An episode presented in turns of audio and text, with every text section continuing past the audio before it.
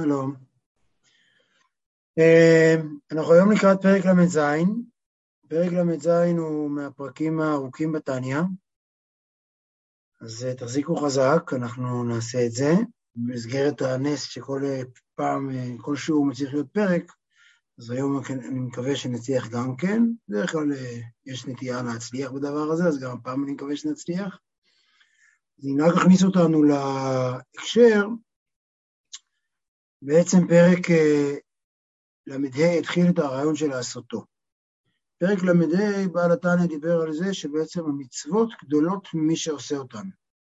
בעצם המצוות מאפשרות, המצוות בשונה מהאדם עצמו, גדולות מהנפש האלוקית, הן גדולות מכל דבר בכך שהן מאפשרות בעצם לקדוש ברוך הוא בעצמו אה, אה, ליצור איזה, לפלח את המציאות ולשרות בה לחלוטין. אה, זה פרק אה, ל"ה. מהרבה בחינות היה איזו תחושה של דמיון בין, כלומר, בעובדה שהמצוות אין לנו שום, כלומר, גם בהתייחסות כאילו למצוות אין לנו שום הסבר אליהן, לבד מזה שהם בעצם הם איזה סוג של דש, או סוג של אה, ביקוע של הסוף, של הסופיות של העולם, אה, על ידי האינסוף באמצעות המצוות.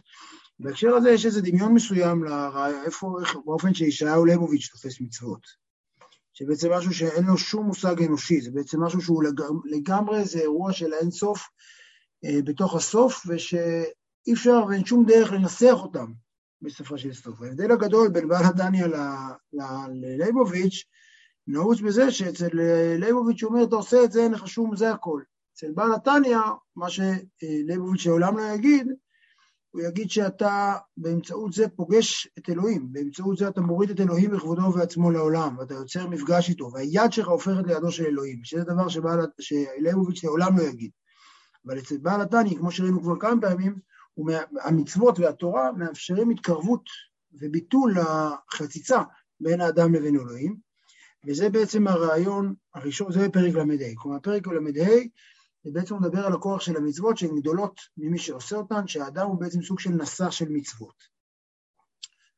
אה, פרק ל"ו המשיך את הרעיון ובעצם שאל אם ככה, למה הקדוש ברוך הוא עושה את זה? הוא דיבר על זה, על דירה בתחתונים, שנתבע הקדוש ברוך הוא להיות לו דירה בתחתונים, זה למדנו בשבוע שעבר, שבעצם הוא מדבר על זה שהקדוש ברוך הוא רצה את הרגע שבו בריאה, שכביכול מרגישה אוטונומית, שכביכול מרגישה אה, אינדיבידואל, כלומר מרגישה שהיא שייכת לעצמה, בוחרת באלוהים, אומרת לאלוהים הנה אתה.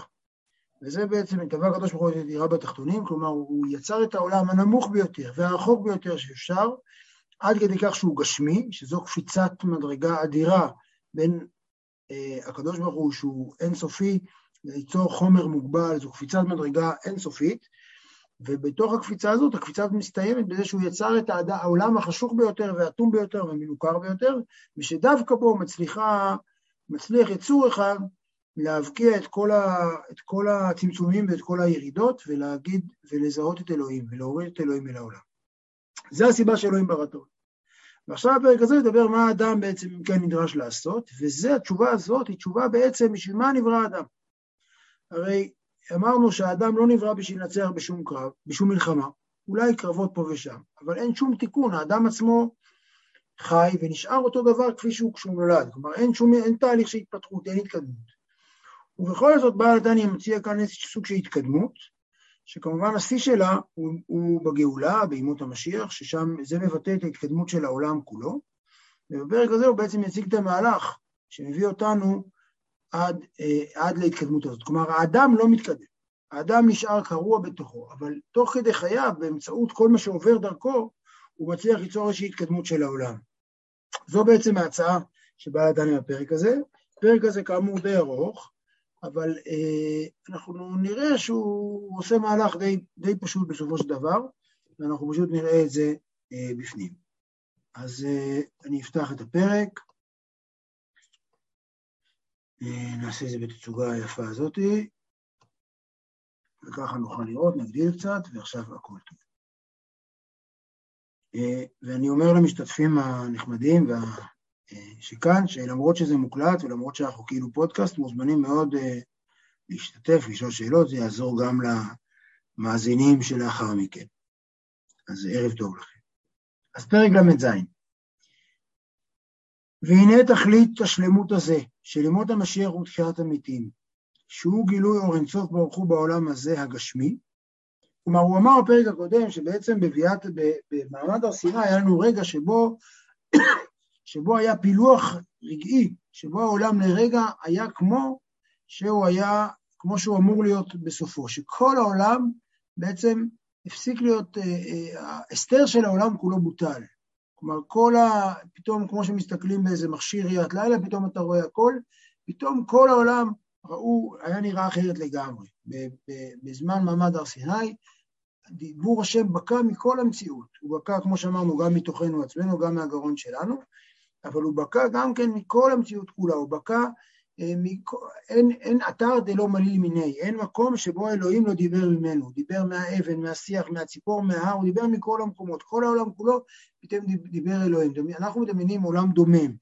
פתאום במעמד הר סיני העולם התחיל כולו להיות מדבר, לא ראית אבן, ראית בעצם את הגילוי האלוהי שבא, ומתוכה אה, נאמר אנוכי השם אלוהיך, לא מאיזה משהו מלמעלה מהשמיים, אלא בעצם כל המציאות דיברה, כל דומם, וכל הטבע, וכל החי, וגם כל האנשים, הפכו להיות מדברים, הפכו להיות, פתאום ראית, אה, נחשף משהו מהותי בתוכם, והחיות שלהם נחשפה ונבקע בה, ובה אה, יצא קולו של אלוהים. אז כל, וזה ביטוי למה שיהיה בעצם בימות המשיח ובתחילת המתים, שבהקשר הזה תחילת המתים אין הכוונה דווקא לדמיון הזה שפתאום כל האנשים בהר המנוחות ישברו את המצבות שלהם ויתחילו להתהלך, יהיה לתחילת המתים שהעולם הזה שנראה לנו מת, פתאום יהפוך להיות עולם חי, עולם שהוא כולו מדבר, הוא לא עולם אה, נסתר, הוא לא עולם אה, שמלא בהיעדר, אלא כול, אנחנו נרגיש נוכחות בכל דבר ודבר. אז ימות המשיח, תכלית השמות של ימות המשיח ותחילת המתים, שזה מה שאמרנו, שזה גילוי אור אינסוף ברוך הוא בעולם הזה הגשמי, כן? אמרנו שבימות המשיח ותחילת המתים העולם לא יבוטל. התורה מאפשרת, זה גם ראינו בפרק קודם, התורה מאפשרת לעולם הזה להמשיך להתקיים למרות אה, העובדה שהאינסוף ישרה בו, בימות המשיח יוכל להיות איזה סוג של אה, אחדות בין האינסוף לסוף, באופן שבו האינסוף לא מבטל את הסוף ומדבר מתוכו. כל זה תלוי במעשינו ועבודתנו כל זמן משך הגלות. אז אה, למען הסר ספק, בעיני בעל התניא וגם בעיני קוריו, רבים מקוריו, אנחנו עדיין בגלות. השינוי הפוליטי או הציבורי שקרה לעם היהודי הוא דבר מבורך, אני חושב, בעיני, אה, אה, בוודאי בעיני אה, חסידי חב"ד, בוודאי בעיני הרבי מלובביץ', אבל זה לא גאולה. גאולה זה משהו ספציפי שבו גאולה זה לא מעשה פוליטי או של שינוי של מקום המגורים של כך וכך יהודים, אלא גאולה זה אירוע שבו העולם נחשף, שבו העולם מפסיק להיות עולם אטום. אז אנחנו כרגע בגלות, והוא אומר, בעצם אנחנו, כל מה שקשור בגלות, גלות, התהליך לגאולה איננו איזה רגע שנעבוד, נעבוד ועד נקבל שכר. כי הגורם שכר המצווה היא המצווה בעצמה. אנחנו יוצרים בעצמנו כרגע את הגאולה. אנחנו, זה לא שנצבר נצבר טוב, התנהגתי מספיק יפה, בואו עכשיו תקבלו פרס. אלא אנחנו בעבודה שלנו כל הזמן מתקנים את העולם. אנחנו כל הזמן מתקנים את העולם, אנחנו עוד לא רואים את זה. אבל אנחנו, בעצם זה מה שהוא יציג בפרק הזה, זה הדבר שאנחנו עושים כאשר אנחנו מקיימים מצוות. כי בעשייתה של המצווה, ממשיך האדם גילוי אור אינסוף ברוך הוא מלמעלה למטה. להתלבש בגשמיות העולם הזה. כלומר, בדבר שהיה תחילה תחת ממשלת קליפת נוגה, הוא מקבל חיותה ממנה. כלומר, כאשר אדם מקיים מצווה, הוא ממשיך, הוא מגלה, הוא לאט לאט מוריד ומאפשר לאור אינסוף לשרור בתוך העולם הזה. הוא ממש יוצר, הוא, הוא יוצר עוד ועוד נקבים בעולם הזה, והוא מוריד את אור אינסוף מלמעלה למטה להתלבש בגשמיות העולם הזה.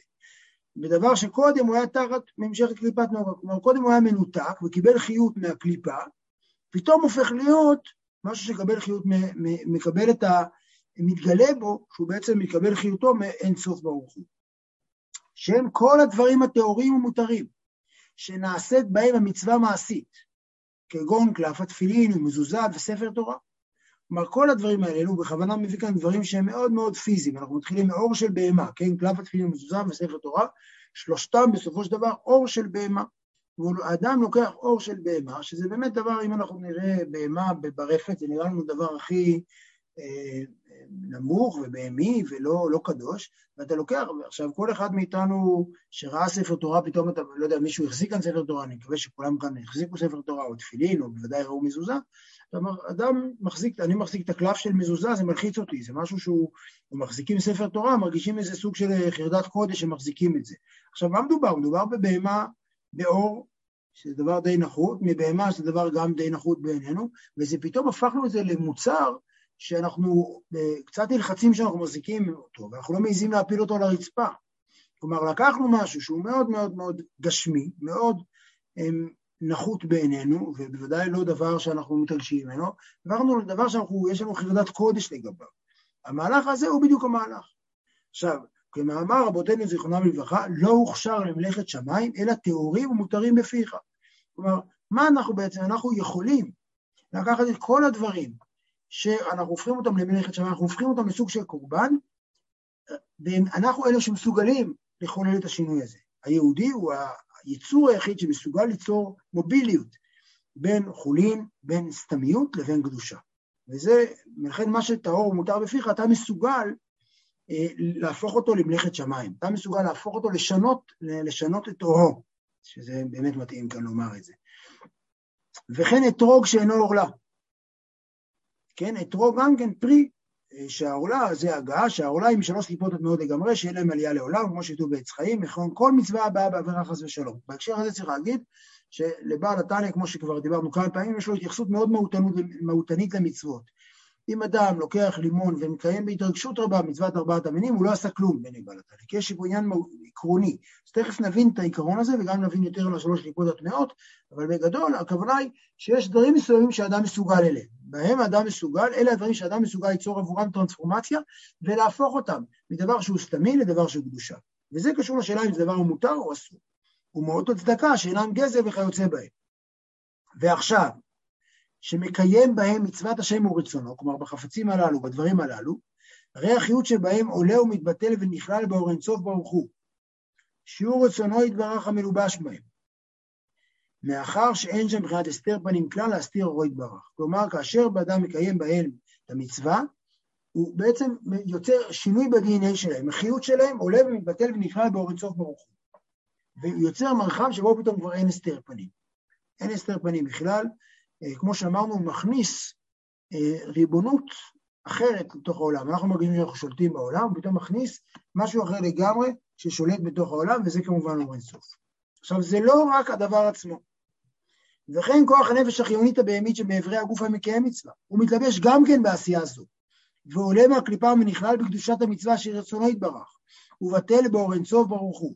כן, גם הכוח שלנו, האנרגיה שלנו, הקלוריות שאכלנו היום, והגוף שלנו, גם כן, כמו שאמרנו, המצווה, בגלל שיש לה את הכוח הזה להיות בטלה לחלוטין לאינסוף, בשונה מהאדם כשלעצמו, היא בעצם יוצרת מצב שבו היא כולה אה, נכללת בקדושת המצווה, והוא יוצר בעצם עוד, הוא הופך את עצמו לצינור שבאמצעותו האינסוף שנמצא בעולם. וגם מצוות תלמוד תורה וקריאת שמע ותפילה וכיוצא בהן, כלומר גם במצוות הללו, שהן מצוות כביכול רוחניות, עדיין, עדיין יש בהם היבטים מעשיים, אף שאינם בעשייה הגשמית, ממש שתחת ממשלת קליפת נורא, כלומר הם לא לגמרי שייכים לגשמיות. מכל מקום הקיים עלן, דהרהור לאו כדיבור דמי, ואינו יוצא ידי חובתו עד שיוציא בשפתיו. כלומר, בכוונה מקפידים בתפילה שאדם יצטרך להוציא בשפתיו. יש משהו בעקימת השפתיים, כמו שהוא כותב, אה, וקיימלנד, עקימת השפתיים היה במעשה. כלומר, עקימת השפתיים, העובדה שאדם, כשהוא לומד תורה או קורא קריאת שמע או מתפלל, צריך לעבוד עם הגוף שלו. אנחנו לא, מקובל שאדם לא יכול, אין בה, גם בתפילה הכי גדולה, גם בתפילת עמידה יש מחלוקת בין מקובלים ללא מקובלים, האם צריך להשמיע בקול, בתפילת לחש, האם אה, לפי המקובלים אפילו לא צריך להוציא בלחש, צריך רק לעקם את השפתיים. אבל עדיין אין סיטואציה של סוג של מדיטציה ביהדות כמצווה, אין סיטואציה שבה אדם צריך לא לעשות כלום ורק לתת אה, למשהו לעבור דרכו. כל המצוות המעשיות דורשות איזשהו ביטוי, איזושהי אחיזה בעולם החומר, כי העולם החומר הוא הגיבור של העולם הזה. הוא הסיבה בעצם שהאדם ירד לעולם הזה, בהמשך הוא יתייחס שוב ללימוד תורה ונראה את הסיפור הזה, וגם הוא ידבר באריכות על סיפור של עקימת שפתיים. שעקימת השפתיים היא אירוע דרמטי, עקימת שפתיים בלימוד תורה, קריאת שמע ותפילה. אבל בכל אופן אין מצווה מעשית, אין מצווה ביהדות, אין שום מצווה ביהדות שאין בה אלמנט מעשי, אין בה אלמנט פיזי, וזה בגלל שזו העניין של המצוות, בפרק הזה הוא מסתכל על העניין של המצוות כדבר שבו אתה משפיע על העולם, שבו אתה מרחיב את גבולות האינסוף לתוך הסוף, לתוך החומר הכי נמוך. כי אי אפשר לנפש האלוהית לבטא בשפתיים ופה ולשון ושיניים הגשמיים. כן, הנפש האלוהית, הקדוש ברוך הוא, לא יכול לבטא את עצמו אה, בגשמיות. זה הכוח של, של הבינוני, שהוא מסוג, של האדם, שהוא מסוגל לעבוד עם השפתיים ופה ולשון ושיניים, תראו, יש פה משהו, פירוט, שמדבר בדיוק על הרעיון הזה, שבעצם הגוף שלך כולו נהיה כפוף, ל, ל, אתה מכניס בתוכו את האינסוף, כי אם על ידי נפש החיונית, הבעמית המלובשת באיברי הגוף ממש, כלומר, רק באמצעות זה ניתן להשפיע על הדבר הפיזי, באמצעות הנפש הבהמית, וזה גם הסיבה שאתה צריך לשמוח בה, כי רק בגלל שיש בתוכך בהמה, אתה מסוגל אה, לחבר או ליצור את החיבור הבלתי אפשרי הזה, הפרדוקסלי בעצם מהותו בין הסוף לאינסוף. וכל מה שמדבר בכוח גדול יותר, כלומר, ככל שהפיזיות גדולה יותר, צריך להשקיע בפיזיות. אה, אה, הפיזיות היא מה שיוצר את, ה, את השינוי בעולם. הוא מכניס ומלביש יותר כוחות מנפש החיונית בדיבורים האלו, כלומר הוא משקיע יותר אנרגיה, הוא שורף יותר קלוריות, נגיד את זה בשפה שלנו, ובאמצעות זה הוא יוצר בעצם יותר גילוי של אלוהים בתוך העולם. וזהו שאמר הכתוב, כל עצמותיי תאמרנה וגומר. כלומר, כשכתוב כל עצמותיי תאמרנה, נאמר, כל, כל עצמותיי תאמרנה, זה הייחוד של האדם, שהוא מסוגל אה, אה, אה, להכניס כמה שיותר מאיברי הגוף, הדבר הזה, ולכן צריך להשקיע כמה שיותר כוחות, כי ככל שאתה משקיע יותר כוחות בתפילה, כוחות גוף, הדבר הזה יוצר יותר נוכחות של אלוהים בתוך העולם החומרי. עכשיו, זה לא אומר שצריך כל התפילה לקפוץ ולמחוא כפיים, למרות שזה בהחלט, הוא לא פוסל את זה, אבל מכאן אנחנו מבינים את העבודה עם הגוף כדבר אה, משמעותי ומרכזי בעולם החסידות. מספרים על האדמו"ר מרוז'ין, שם מתפלל, זה כתוב בביאור תניא, סיפור יפה שם, שם מתפלל, הוא לא זז ולא היה נע ולא כלום. אבל עדיין, כאשר היו, בסוף התפילה היו צריך להחליף את הבגדים, מרוב שהבגדים שלו היו ספוגים בזיעה מכל העבודה הפיזית. מדברים על התפילה כיגיעת נפש ויגיעת בשר, כלומר עבודה פיזית מאוד קשה, שהוא בעצם דורש בשביל ליצור את המצב של העבודה בחומר. וזהו שאמרו אבותינו, זיכרונם לברכה, אם ארוחה בכל רמ"ח איברים משתמרת, ואם לאו אינה משתמרת. כלומר, שאם אדם לומד תורה עם כל הגוף שלו, אז התורה משתמרת, הוא זוכר אותה. ואם לא, לא משתמרת, והוא מסביר את זה, כי השכחה היא מקליפת הגוף ונפש החיונית הבהמית. שאין מקליפת נוגה אחרת לפעמים בקדושה. ראינו, כשמתיש כוחה מכניס כוחה בקדושת התורה או התפילה. כלומר, מאיפה מגיעה השכחה? השכחה מגיעה מזה שאתה כפוף לתוך העולם הזה החופה, החולף, העולם הזה שהוא סופי. אבל אם אתה תהפוך את הנפש החיונית שלך לנפש חיונית ששורה באינסוף, אז כבר לא יהיה לך הכוח של השכחה, לא יהיה, כוח הכבידה הזה שמושך לכיוון השכחה, זה ביטוי של נוכחות של האדם בתוך המצווה, וברגע שהגוף, אה, העוצמה של הגוף נחלש, אה, נרתמת לקדושה, ממילא היא הרבה פחות דומיננטית, ולכן השכחה היא משהו שהעוצמה שלו יורדת, ואז הדברים הופכים להיות נצח. כלומר, ברגע שאתה מקיים מצוות עם כל הגוף שלך, אז הגוף הופך להיות גוף של נצח ולא גוף חולף. ואז ממילא זה משהו שנתבע בך ולא משהו שאתה שוכח. אז זה בעצם, כאן הפרק הראשון, לא הפרק הראשון, החלק הראשון של הפרק, שהוא בעצם מדבר על זה שאתה יוצר שינוי בתוכך. אתה יוצר שינוי בתוכך, בגוף שלך, בפה שלך, במה שאתה אוכל, בכל מה שאתה מקיים, בכל המפגשים הפיזיים שלך, אתה מייצר שינוי. לאט לאט תבינו שאדם מסתובב עם סוג של אה, טוש כזה, או לא יודע מה, או צבע, ולאט לאט צובע עוד עוד חלקים מהעולם, את ארוחת ערב שהוא אכל עכשיו, את התפילין שהוא הניח בבוקר, את הכוס שהוא שותה במים באמצע השיעור, את... לאט לאט הוא מייצר עוד ועוד ועוד השפעה, ולאט לאט כל הדברים הללו, הוא עכשיו מסמן אותם, הוא צובע אותם בצבע הזה, עכשיו לא רואים את זה, אבל לאט לאט זה כל דבר כזה שעובר דרכו, הוא בעצם יוצר עוד מרחבים שהוא, אה, שהם בעצם מרחבי גאולה, ולאט לאט ככל שיהיה איזה, תצבר מסה קריטית, אז יום אחד ייחשף העולם. אנחנו אלה שיוצרים את הגאולה באמצעות המעשים הללו. אבל הוא אומר עכשיו עוד דבר. רגע, אבל יש לי שאלה. בבקשה. אני כאילו מנסה להבין, כי הרי דיברנו, אבל כאילו למעשים שלו יש השלכה מרחיקת לכת עליו או רק על העולם שסביבו? כאילו זו תהייה שאני מהלכת איתה כבר משבוע שעבר. כאילו בעצם במהלך התניא, בטח בהתחלה דיברנו על זה, שבעצם האדם הוא הוא יכול להיות רגע משהו אחד ורגע משהו אחר, כאילו זו שאלה של נקודה, אבל פה אתה מתאר סיטואציה שבה אני לאט לאט מתמלא בעוד ועוד דברים טובים, והכוס מים והזה והזה. עכשיו, זה משפיע רק על העולם, אין לזה שום השפעה עליי, כאילו ככה אני מרגישה מהדברים, שכאילו שזה רק השפעה על העולם כדי להפוך אותו, כדי לקרב אותו לגאולה, כדי להביא אותו למקום, אבל אין לזה שום השפעה עליי, כאילו, על האדם כפרט. יש השפעה על האדם עצמו, על הדברים שעוברים דרכו, אבל בהקשר הזה האדם הוא סוג של, אה, הוא מעלית, בסדר? המעלית יכולה לעלות ולרדת כל הזמן. אם הוא יורד למטה, מביאה עוד דברים, מעלה אותם למעלה. אבל האדם עצמו יכול להישאר למטה פעם באה. כלומר, אין פה משהו שהאדם, האדם הוא לא, בגלל שהאדם הוא מה שיכול ליצור מוביליות בין הקדושה לסטחה אחר, בין האינסוף לסוף, הוא יכול, הוא תמיד שייך גם לסוף וגם לאינסוף, אבל הוא עצמו, הוא תמיד שייך גם לכאן וגם לכאן. זה היופי של הבינוני, הבינוני הוא סוג של צומת. הוא צומת שמאפשר, הוא מפגש, ולכן הוא עצמו שייך גם לפה וגם לפה. הוא עצמו, האם הוא בעצמו מתקן? כנראה שגם כן, אבל זה לא מעניין את התניא. התניא לא מתעניין בתהליך שאדם עובר. יכול להיות שבהמשך נראה דברים שאדם מתקדם בהם וככה. אבל של דבר השאלה, כמה, נקרא לזה, כמה שטחים הוא כבש, כמה דברים עברו דרכו והוא הצליח ל, ל, להפוך אותם ל, ל, אה, לחלק מההרמוניה של האינסוף בעולם, ולא לחלק ממשהו, ולא מנותקים. זה בעצם השאלה, והתניא בהקשר הזה, בכלל לא מעניין אותו, כאן, בפרקים האלה אנחנו מתחילים יותר ויותר להבין, למה לא מעניין אותו העבירה שעשית אתמול. העבירה שעשית מעניין, כי בסדר, תעבור למשימה הבאה, אז אתמול נפלת, מה זה משנה? יש לך עוד מלא עבודה. והמוקד של האדם זה מה הוא עושה לעולם. עכשיו נראה את זה עכשיו עוד יותר קיצוני בהמשך, אבל השאלה, השאלה, ש... שולי, השאלה שלך נמצאת, היא תמשיך, היא תמשיך ללוות אותנו, כי זו שאלה מאוד משמעותית, ואנחנו נראה בפרקים הבאים שהוא יתחיל לדבר על כוונה ואהבת השם. כלומר, שהוא ידבר לא, על... לא, כי, כי אני כל הזמן אומרת את זה, שכאילו יש משהו בזה, בסוף אתה כובש שטחים ואתה משפיע על העולם, הרי ברור שזה משפיע על האדם, וזה כאילו תמוה שזה כל כך לא מטריד אותו, כאילו זה כל כך לא שם. נכון. רק מה זה עושה לעולם. אבל, אבל זה לא, הוא לא יגיד לך שזה לא עושה כלום לאדם, יכול להיות שזה עושה, אבל זה לא הנקודה שמעניינת אותו. מעניין אותו מה אתה עושה כלפי חוץ. לא מעניין, בסופו של דבר, האם אתה נתקנת או לא, מה זה משנה? האם המעלית היא שייכת למעלה או למטה? היא זזה. אני יודע איפה היא נמצאת כרגע, מה זה משנה? כל עוד היא ממשיכה לעשות את העבודה שלה, זה בסדר גמור, זה המוקד. לכן נתניה הוא ספר שיש בו המון המון חירות, גם כלפי עצמנו, גם כלפי היכולת של האדם לעולם. אנחנו אלה שיכולים ליצור שינוי, ובעיקר, אל תתבוסס במה שלא עשית.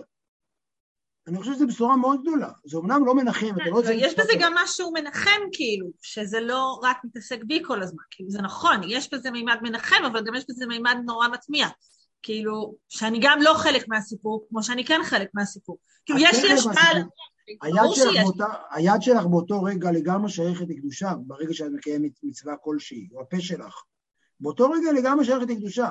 אבל אגב, הוא יגיד שהיד שהייתה לך אתמול היא לא היד שהייתה לך היום. זה לא אותה יד, היד התחלפה, גם, אה, אני לא יודע, תוך כמה זמן אפשר, יש, יש כל מיני אה, מחקרים, תוך כמה זמן כל התאים ביד כבר מתחלפים, אני לא יודע, אבל זה לא היד, זה לא מעניין אותו היד של אתמול, זה שהתקדם. בסופו של דבר היד הזו הייתה יד של קדושה, שעה אחרי זה יכול להיות שהיד הזאת כבר תהיה יד לא של קדושה, אבל היד שהייתה, הייתה, עם הכוחות שלה, עם הקלוריות שלה, עם האנרגיות שלה.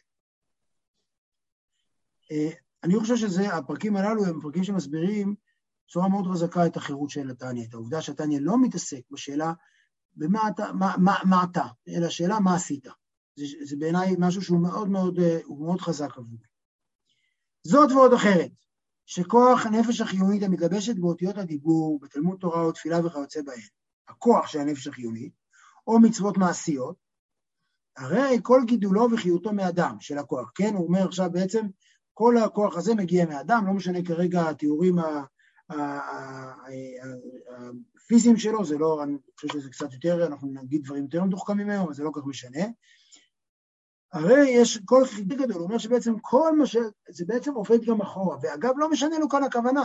אם אתה משתמש בקלוריות שהרווחת, ב... משתמש כרגע באכילה, כי נדבר על זה כאן באכילה, אתה משתמש בזה, אז זה, הכוח הזה מתלבש באותיות של התורה או או בעשייה של המצווה, וההתלבשות שלהם יוצרת בעצם בהם, בארוחת צהריים ההיא, פנימיות רצונו יתברך בשום הסתר פנים. בעצם באותו רגע ארוחת צהריים הזאת היא כבר, היא, היא כבר ביטוי, היא, כבר נוכחות של פנימיות רצונו יתברך. ארוחת צהריים הזאת הייתה בעצם קורבן, הייתה בעצם קודש קודשים. והחיות שלהם נכלל באורן צורך ברוך הוא. ואז זה מעלה גם את כוח הנפש החיונית באותו הרגע, לא לצמיתות. באותו רגע כל הכוח הנפש החיונית הולך הדבר הזה. כלומר, אני חושב שכן יש כאן איזה עניין של כוונה, הוא גם, הוא דיבר על זה, אבל אני כן אגיד, בעצם אתה יוצר מצב שבו כל המוקד של החיים שלך, כל, אם אתה מוכוון, אם זה דבר שמעניין אותך בקדושה, בעצם כל, ה, כל הדברים הפיזיים שאתה עושה בעולם לא צריכים להטריד אותך. אתה יכול לאכול בנחת, בטוב, הכל בסדר. אגב, לא אכפת לו כאן, הוא לא מדבר בכלל, אין כאן שום היבט של מים, אה, מה, לאכול אה, אה, אה, אה, מים צר ולחם לחץ. אין שום דבר כזה. תאכל כמה שאתה צריך, כמה שאתה רוצה אה, לדבר הזה. אם בסופו של דבר המיקוד שלך הוא הקדושה, בסופו של דבר, אפילו אם המיקוד שלך לא הקדושה, אם הקלוריות של הדבר הזה ילכו לקדושה, הכל בסדר. זה בעצם מסמן את כל האירוע הזה כמשהו כזה. עכשיו זה לא רק זה, ועל ידי זה תעלה גם עם כללות כיפת נוגה, שהם כללות החיות של העולם הזה, הגשמי והחומרי. כן, בהקשר הזה אתה יוצר בעצם, אמרתי לכם בזמנו, זה כבר משהו שאמרנו, שהאדם הוא כמו עץ. אנחנו מדמיינים את האדם כאיזה יצור אה, לא בלתי תלוי, משוחרר, אבל בסופו של דבר האדם הוא עץ. דמיינו, לאט לאט האדם, עלה עושה שם מצווה, לאט לאט הענף הזה גם נהיה בעצם ביטוי למצווה, ביטוי של אלוהים בעולם, גם הגזע, גם השורשים, גם המים שהשקו אותו, גם הזבל שזיבלו אותו, גם ה... לאט לאט, כלומר, הקדושה, כל מה שמאפשר את הקדושה נצבע באור אינסוף הזה.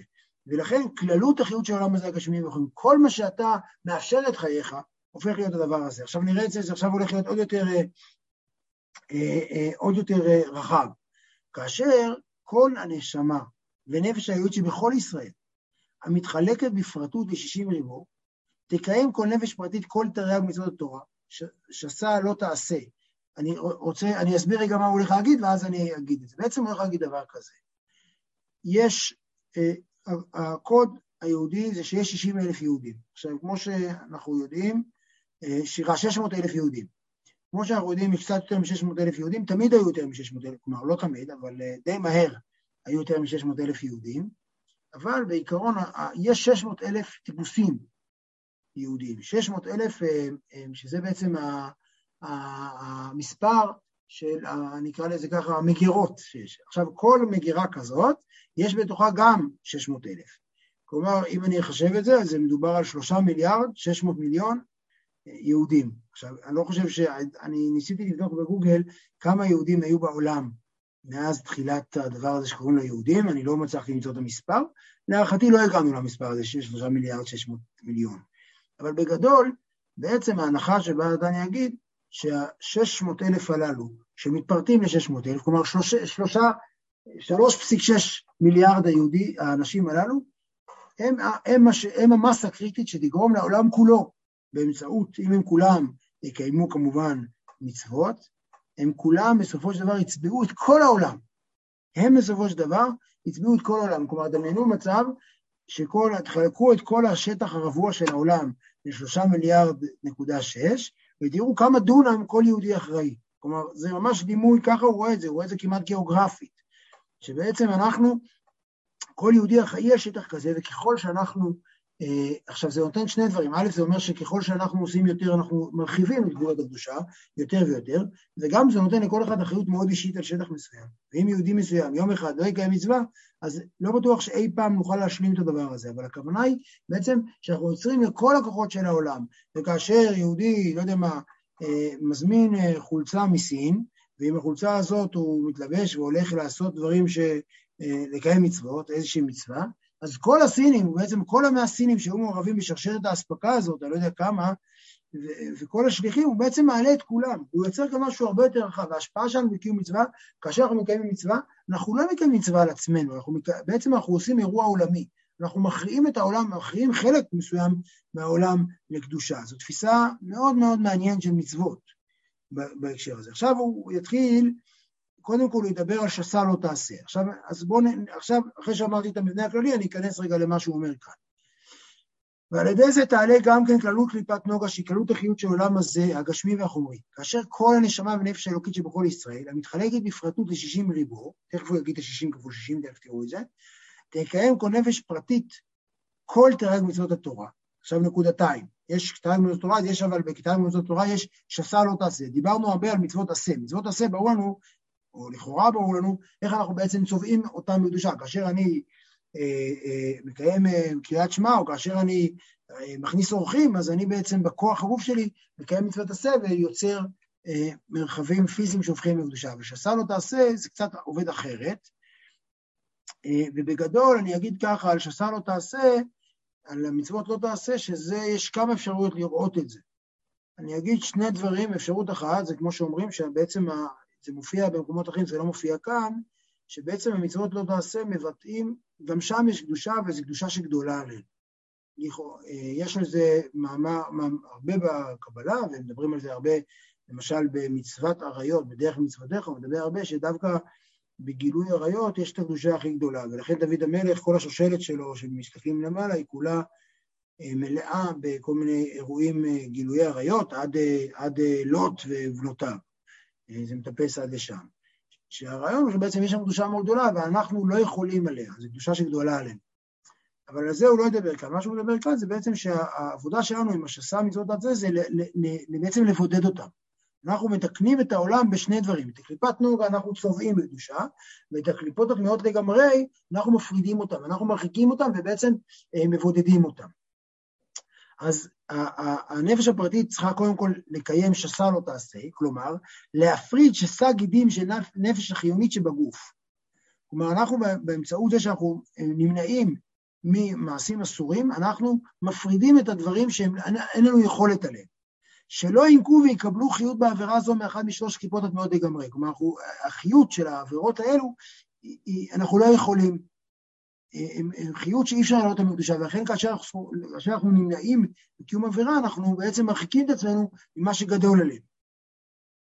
שמהם נשפעים לא תעשה דאורייתא וענפיהם שהם מדרבנן, ושוב, אם, אם היא כן תנהג חיותיהם, כלומר, כאשר אדם, נגיד את זה ככה, אכל ארוחת שינה של בשר וחלב, ואז עשה שיעור תורה או התפלל בכולו באש להבה, זה לא משנה כלום, הוא לא יכול לתקן אותה. ושוב, לא תוכל נפש החיונית לעלות אל השם ונתנה בטומאת השלוש כיפות הטמעות שאין להם עלייה לעולם. כי אם הדרך היחידה לעבוד עליהם זה ביטול והעברה לגמרי. הדרך היחידה שאנחנו יכולים להתמודד עם הדברים האסורים זה על ידי ביטול והעברה לגמרי. כמו שכתוב, ואת רוח הטומאה אוויר מן הארץ. הוא רמח מצוות עשה, להמשיך אור אינסוף ברוך הוא למטה. סליחה, זה, סליחה, זה היה שלוש כיפות הטמעות לגמרי, שאותם אנחנו בעצם, המטרה שלנו בעולם, הדרך שאנחנו מתקנים את העולם, אותם אנחנו מבודדים. אנחנו מבודדים כי אם אנחנו נשאף מהם אנרגיה, הדבר הזה, אנחנו לא נוכל לעולם להעלות אותם. לעומת זאת, רמ"ח מצוות עשה, להמשיך אור אינסוף ברוך הוא למטה. לעלות לו ולגשר ולייחד בו כללות נפש החיונית שברמ"ח איבר הגוף בייחוד גמור, כמו שאמרנו כבר. להיות לאחדים ממש בעולם הזה, כמו שעלה ברצונו יתברך להיות לו דירה בתחתונים, והם לא למרכבה כמו האבות. ברגע הזה שאדם מקיים מצווה, הגוף שלו הוא נהיה כמו אברהם אבינו. הוא נהיה לחלוטין כמו אברהם, יצחק ויעקב, שאברהם, יצחק ויעקב כידוע אין להם עדיין מצוות, כנראה אין להם עדיין מצוות, ולמרות זאת כל מעשיהם היו, היו מרכבה, היו לחלוטין אה, ביטוי לנוכחות של אלוהים. אלוהים שלט בהם כמו רוכב והם היו מרכבה אליו. זה האדם שמקיים מצווה.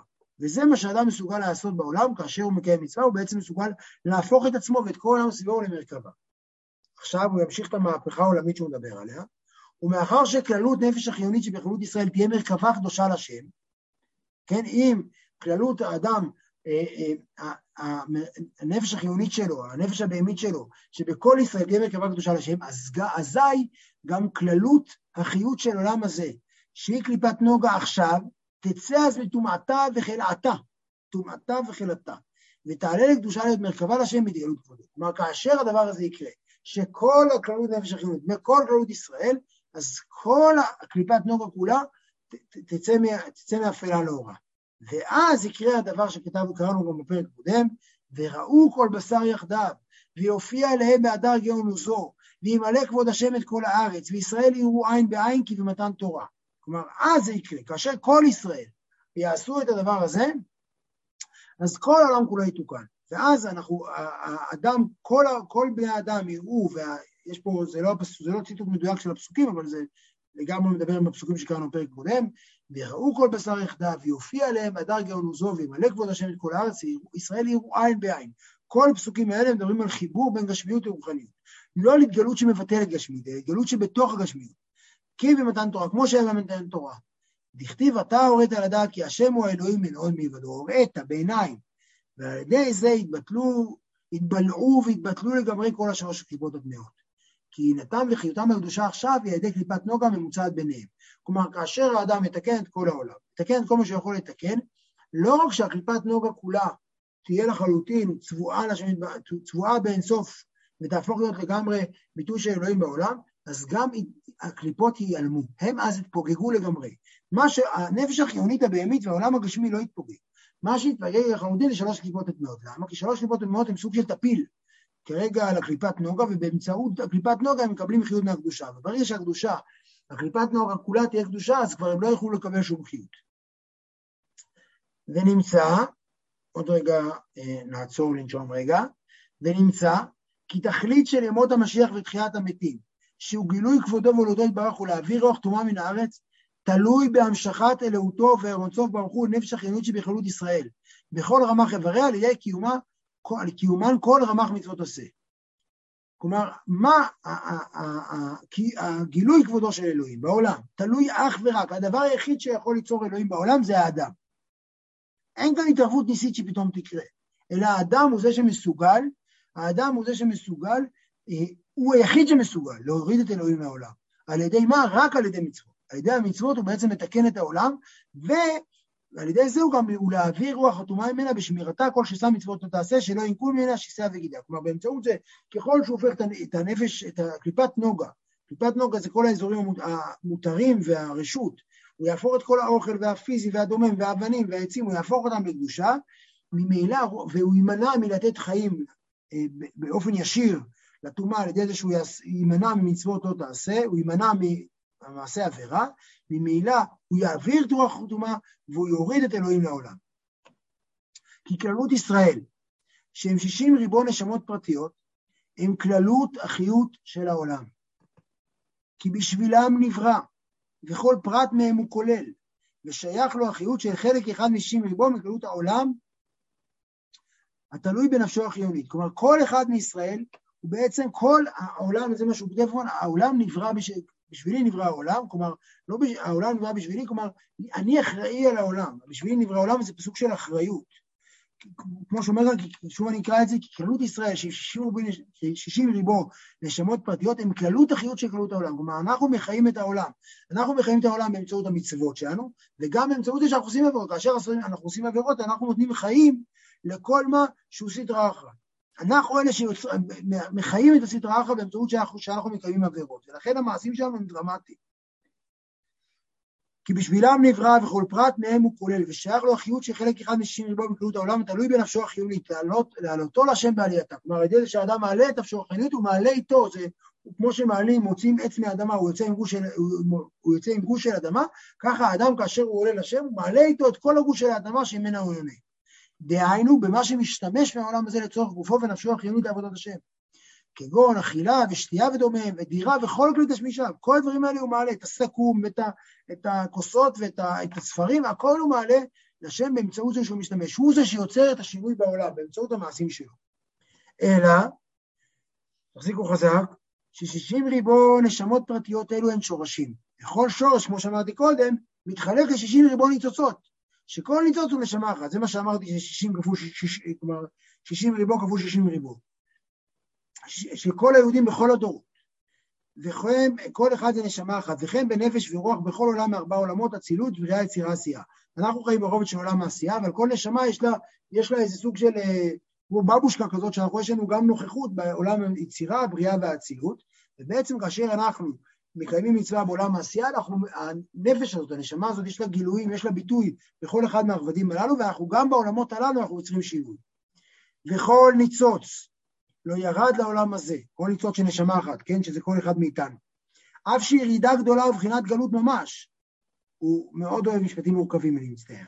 כי גם שיהיה צדיק גמור, עובד השם ביראה ואהבה רבה בתענוגים, כן, הבן אדם הכי קדוש, לא יגיע למעלת דבקותו בהשם ותחיל לרוחים ויותר עם ידתו לעולם הזה החומרי. לא מיניה ולא מקצתה, ואין ערך ודמיון ביניהם כלל. כנודע לכל מסיר שהגוף לא יכול לסבול. כלומר, הוא אומר, הנשמה שירדה לעולם לעולם לא תגיע לרמת הקרבה שלה לאלוהים בתחושה שלה עצמה, כמו שהיא הייתה לפני שירדה לעולם הזה, כי הגוף לא יכול לסבול את זה. אז למה הוא ירד לעולם הזה? אלא ירידתו לעולם הזה, להתלבש בגוף ונפש החיונית, הוא כדי לתקנם בלבד, את הנפש החיונית, לא לתקן את הנשמה. הנשמה, אלא, היא רק מפסידה מהירידה לעולם הזה לכאורה. וכדי לתקנם בלבד ולהפרידה מהרע ששלוט בעקבות הטמעות, על ידי שמירת שסה לא תעשה בענפיהם, ולהעלות נפשו החיונית עם חלקה השייך להם מקלות עולם הזה. ולקשרם וליחדם באור אינסוף ברוך הוא אשר ימשיך בהם. על ידי קיומו כל רמ"ח מצוות עושה בנפשו החיונית, שהיא-היא המקיימת כל מצוות מעשיות כנזכר לעיל. כלומר, הסיבה שאדם ירד לעולם הזה, זה לא הוא עצמו, אלא מה שהוא עושה לעולם. מה שהוא עושה לעולם, באמצעות זה לו זכות, יש לו יכולת יחידה, הוא בעצם נברא עולם, ואחרון בתוך העולם נברא האדם, והאדם נברא בשביל להיות בעצם היכולת לשנות את העולם הזה. כמו שכתוב בעץ חיים זה מהארי, כי הנשמה עצמה אינה צריכה תיקון כלל, ולא הוא צריכה להתלבש בעולם הזה, אלא רק להמשיך אור לתקנם, רק לתקן את העולם הזה. זה, המטר, זה היכולת הייחודית של העולם הזה, ולכן הבינוני, שיש לו נפש חיונית בוערת, שיש לו תשוקות, שיש לו דחפים. עכשיו זה דבר שהוא לא אומר את זה כאן, הוא נמצא הרבה יותר חזק בליקוטי תורה, שהוא מדבר על זה שהנפש, לא רק שאתה, אתה לא רק מתחבר לעולם הזה בפיזיות שלו, אלא גם בעוצמה הרגשית שלו. בעוצמה הרגשית שלו ובעוצמה הנפשית שלו, ובאמצעות החיבור שלך לעוצמה הרגשית הנפשית, אתה בעצם אה, אה, נותן לקדוש ברוך הוא תשוקות ודחפים בעוצמה שאתה בדרך כלל רגיל לעשות אותם לגשמיות, אתה עושה אותם גם לרוחניות, לקדושה. ולכן כאשר אתה אוכל, שבן אדם, רוב בני אדם שאני מכיר, יש להם הרבה יותר תשוקה לארוחת ערב מאשר לתפילת ערבית, אז בעצם את, ה, את, ה, את התשוקה הזאת לארוחת ערב אתה משעבד לקדושה, וזה הייחודיות של הבינוני. לכן לצדיק אין את האופציה הזאת, הצדיק אין לו תשוקה כזאת גדולה, הוא אוכל מה שהוא אוכל, וזה לא כך מעניין אותו, אבל מי שדווקא שיש לו תשוקה והוא הופך את זה לקדושה, הוא נותן לקדוש ברוך הוא ווליום הרבה יותר גבוה. אבל המטרה היא בעצם עדיין, למרות, זה יוצר קשר אינטנסיבי עם הקדוש ברוך הוא, שלא יכל להתקיים כאשר הנשמה הייתה בלי גוף. בגוף יש עצמות אה, של תוהו, כמו שכתוב, ב, ב, כמו שאמרתי, שמופיע הרבה בליקודי תורה, שאין אה, לקיום הרוחני. וזה המטרה של האדם. והוא ממש סוד גלות השכינה, לברר ניצוצים וכולי. זה בעצם הרעיון שבעצם הוא יצר את גלות השכינה, הוא יצר אסתר בשביל שהאדם יברר ניצוצים. ועכשיו בואו נחשוב אם אנחנו רוצים להמשיך או שאנחנו רוצים לעצור כאן ולהמשיך לעשות פעם ראשונה פרק פעמיים. מה דעתכם? לא, עוד פעם. זה נורא ארוך. יש פה עוד מלא. אוקיי, מעולה, אני מקבל את ההצעה. אז אנחנו... אה, נראה לי יותר הגיוני. אבל אני יכולה לשאול שאלה? בהחלט, אפשר לנוח, אני... הכל, אתה יכול לנוח לשתי מים רגע. אמ, הכל מדובר על רק על היהודי, או לא על כל אדם בעולם? כי יש פה משהו מאוד מבלבל. כי מצד אחד הוא כאילו מדבר על הנשמה שהיא יורדת לעולם והיא זה והיא זה וזה, אבל זה לא מרגיש שהוא מדבר על... אבל אז הוא מדבר על השישים ריבו, והשישים ריבו חלקים, והמיליון ואחת, הוא לא מדבר, כאילו על מי הוא מדבר? כי זה, כי בתחילת התניא זה מאוד ברור מה הוא חושב על אומות העולם. גם כאן. בשבילם נברא, הוא מדבר על יהודים. עכשיו, אפשר, אני, השיעור מוקלט, אז אנחנו בבעיה, אבל עדיין, אה, די ברור שבשבילם נברא. כלומר, השישים ריבו זה יהודים. עכשיו, הוא לא אומר שגויים זה רע, אני, בוודאי כאן הוא לא אומר את זה. הוא אומר לא, פשוט שהיהודי... כן, אבל הוא אומר שליהודי יש כישרון מיוחד לאינסוף. זה בעצם האמירה שלו, שליהודי ספציפית יש כישרון מיוחד לקשור שמיים וארץ. זה משהו שאין לגויים. זו טענה ש... זה התפקיד שלו, זה היכולת שלו, יש לו איזה סוג של אה, חוש, לא יודע, חוש אישי, חוש שביעי, לא יודע איזה חוש זה. לא, זה כי היהודי עושה מצוות. נכון, אבל גם גוי שעושה מצוות לא, זה לא, זה לא, זה לא אותו דבר. גוי שעושה מצוות זה לא אותו דבר. זה... זה... אפשר להגיד את זה על גוי שעושה שבע מצוות בני נוח, כן? לא צריך לוטריה. כן, אבל עדיין הוא אומר, הוא לא מתייחס לזה ככה, הוא להפך, הגוי הוא חלק מהתמונה שהיהודי מעלה, הוא חלק מהמציאות. כלומר, כמו שהיהודי מעלה אתרוג, הוא מעלה גוי. בסדר? הגוי הוא חלק, מה, הוא חלק מהריהוט של העולם בעיניו. אנחנו השחקנים, אנחנו אלה שמסוגלים ליצור שינוי בעולם, והגוי הוא חלק מהריהוט של העולם שאנחנו יכולים לעלות. כמו שאמרתי, המאה הסינים, שאתה, זה מה ש... המאה הסינים שסיפקו לך מאמזון את החולצה, אז הם חלק מהריהוט של העולם. כמו שאתה מעלה את החולצה, אתה מעלה את הסינים. הוא לא מתייחס, הוא לא מתייחס אליהם כמי שמסוגלים ליצור מוביליות בין האין סוף לסוף. עכשיו, אני לא... אני, אני חושב שזה, אגב, אני חושב ברגע שגוי מתגייר, אז הוא באותו רגע עובר צעד. מלהיות ריהוט של העולם, להיות חלק מהמציאות הפיזית שאפשר, הפסיבית, שניתן להעלות אותה, לשחקן אקטיבי. לכן זה משהו שהוא בעיניי, הוא, הוא בעצם מדבר על סוג של תפקיד. מדבר על סוג של תפקיד, ואני חושב שזה משהו שאפשר לקבל אותו. אבל בעצם זה מה אומר היהודי, יש יכולת, היהודי הוא סוג של צינור אה, בדבר הזה, ולכן יש כאן משהו שהוא ספציפי ליהודי, וכמו שהוא אמר כאן, אה, אה, כי כללות ישראל, שהם שישים ריבון נשמות פרטיות, הם כללות החיות של כללות העולם, כי בשבילם נברא. העולם נברא בשביל ישראל, זה מופיע בכל ספרות, בכל הספרות, גם בפרשת בראשית זה מופיע, וזה בעצם הרעיון של, ה, של התפקיד הזה, שהיהודים הם הם בעצם האקטיביים בעולם, הם הפועלים של העולם, הם הפועלים בעולם. אז זה לשאלה הזאתי. אה, דווקא הפרק הזה זה הדין, זה לא כמו בפרקים אחרים בתניא. כן. אתה רוצה לומר עוד משהו? אפשר לנוח. אני חושב שהרעיון הגדול פה זה בעצם הסיפור של המצוות, המיקוד של המצוות, שהוא בכלל לא אני. אנחנו ממש הולכים ומתרחקים מהאדם שחושב שהוא עושה משהו עבור עצמו, או מתקן את עצמו, בעצם האדם מחולל משהו בעולם כולו. זה מאוד מאוד מגלומני אגב. זה מאוד מגלומני ביחס שבו האדם, מה שהאדם עושה לעולם ולהשפעה של האדם על העולם, באמצעות היכולת שלו להיות, כמו שאני, כמו שאומר פרק ל"ה, להיות סוג של נשא של מצוות, סוג של אה, מדיום שדרכו עוברות מצוות, והמצוות עוברות דרכו, ובחזרה עובר דרכו עולם פיזי שלאט לאט אה, מתקדש ולאט לאט מצווה וקדושה, וזה סוג של אה, תפיסה אחרת, המוקד הוא אחר לגמרי, ולכן אנחנו, אם אני חוזר אחורה, כל השאלה על התקדמות, לא התקדמות, אני מבואס מהעבירות שלי, לאט לאט מאבד רלוונטיות בדבר הזה. אנחנו בעצם, אנחנו גואלים את העולם כל רגע וכל רגע, וזו המשימה שלנו. עכשיו, עד איך עשית עבירות, יש עם זה בעיה, צריך לראות איך מתמודדים עם זה, אבל זה לא הנושא, זה לא העניין. וזה היכולת של הבינוני דווקא, בגלל ההתקשרות העמוקה שלו לעולם הפיזי ולנפש החיונית החיה שלו, האינטנסיבית שלו. אה, אה, זה בעצם הרעיון כאן. בשיעור הבא אנחנו נדבר על, אם כך אנחנו נעמיד שתי מצוות אחת מול השנייה, מצוות צדקה מול מצוות תלמוד תורה, שנראה מה, איך הן אחת מול השנייה, מה גדולה ממה בעצם, הוא ינסה להתמודד עם השאלות, כי כרגע מצווה מעשית נראית קצת יותר, אה, מצווה מעשית נראית הרבה יותר עשירה בהקשר הזה, מול המצוות, מול מצוות תפילה ותורה, ובכל זאת הוא יסביר למה תורה בכל זאת היא תלמוד תורה כנגד כולם, זה כן יתעסק בזה, וזה יהיה בפרק הבא, פעם ראשונה אנחנו עושים חצי פרק, אבל אני מקבל את העצה, ויש לנו, אני מקווה שיש לנו מספיק זמן שנסיים את למרות זאת. ערב טוב, ליל מנוחה, שבוע טוב, שיהיה סופת כרמל מוצלחת.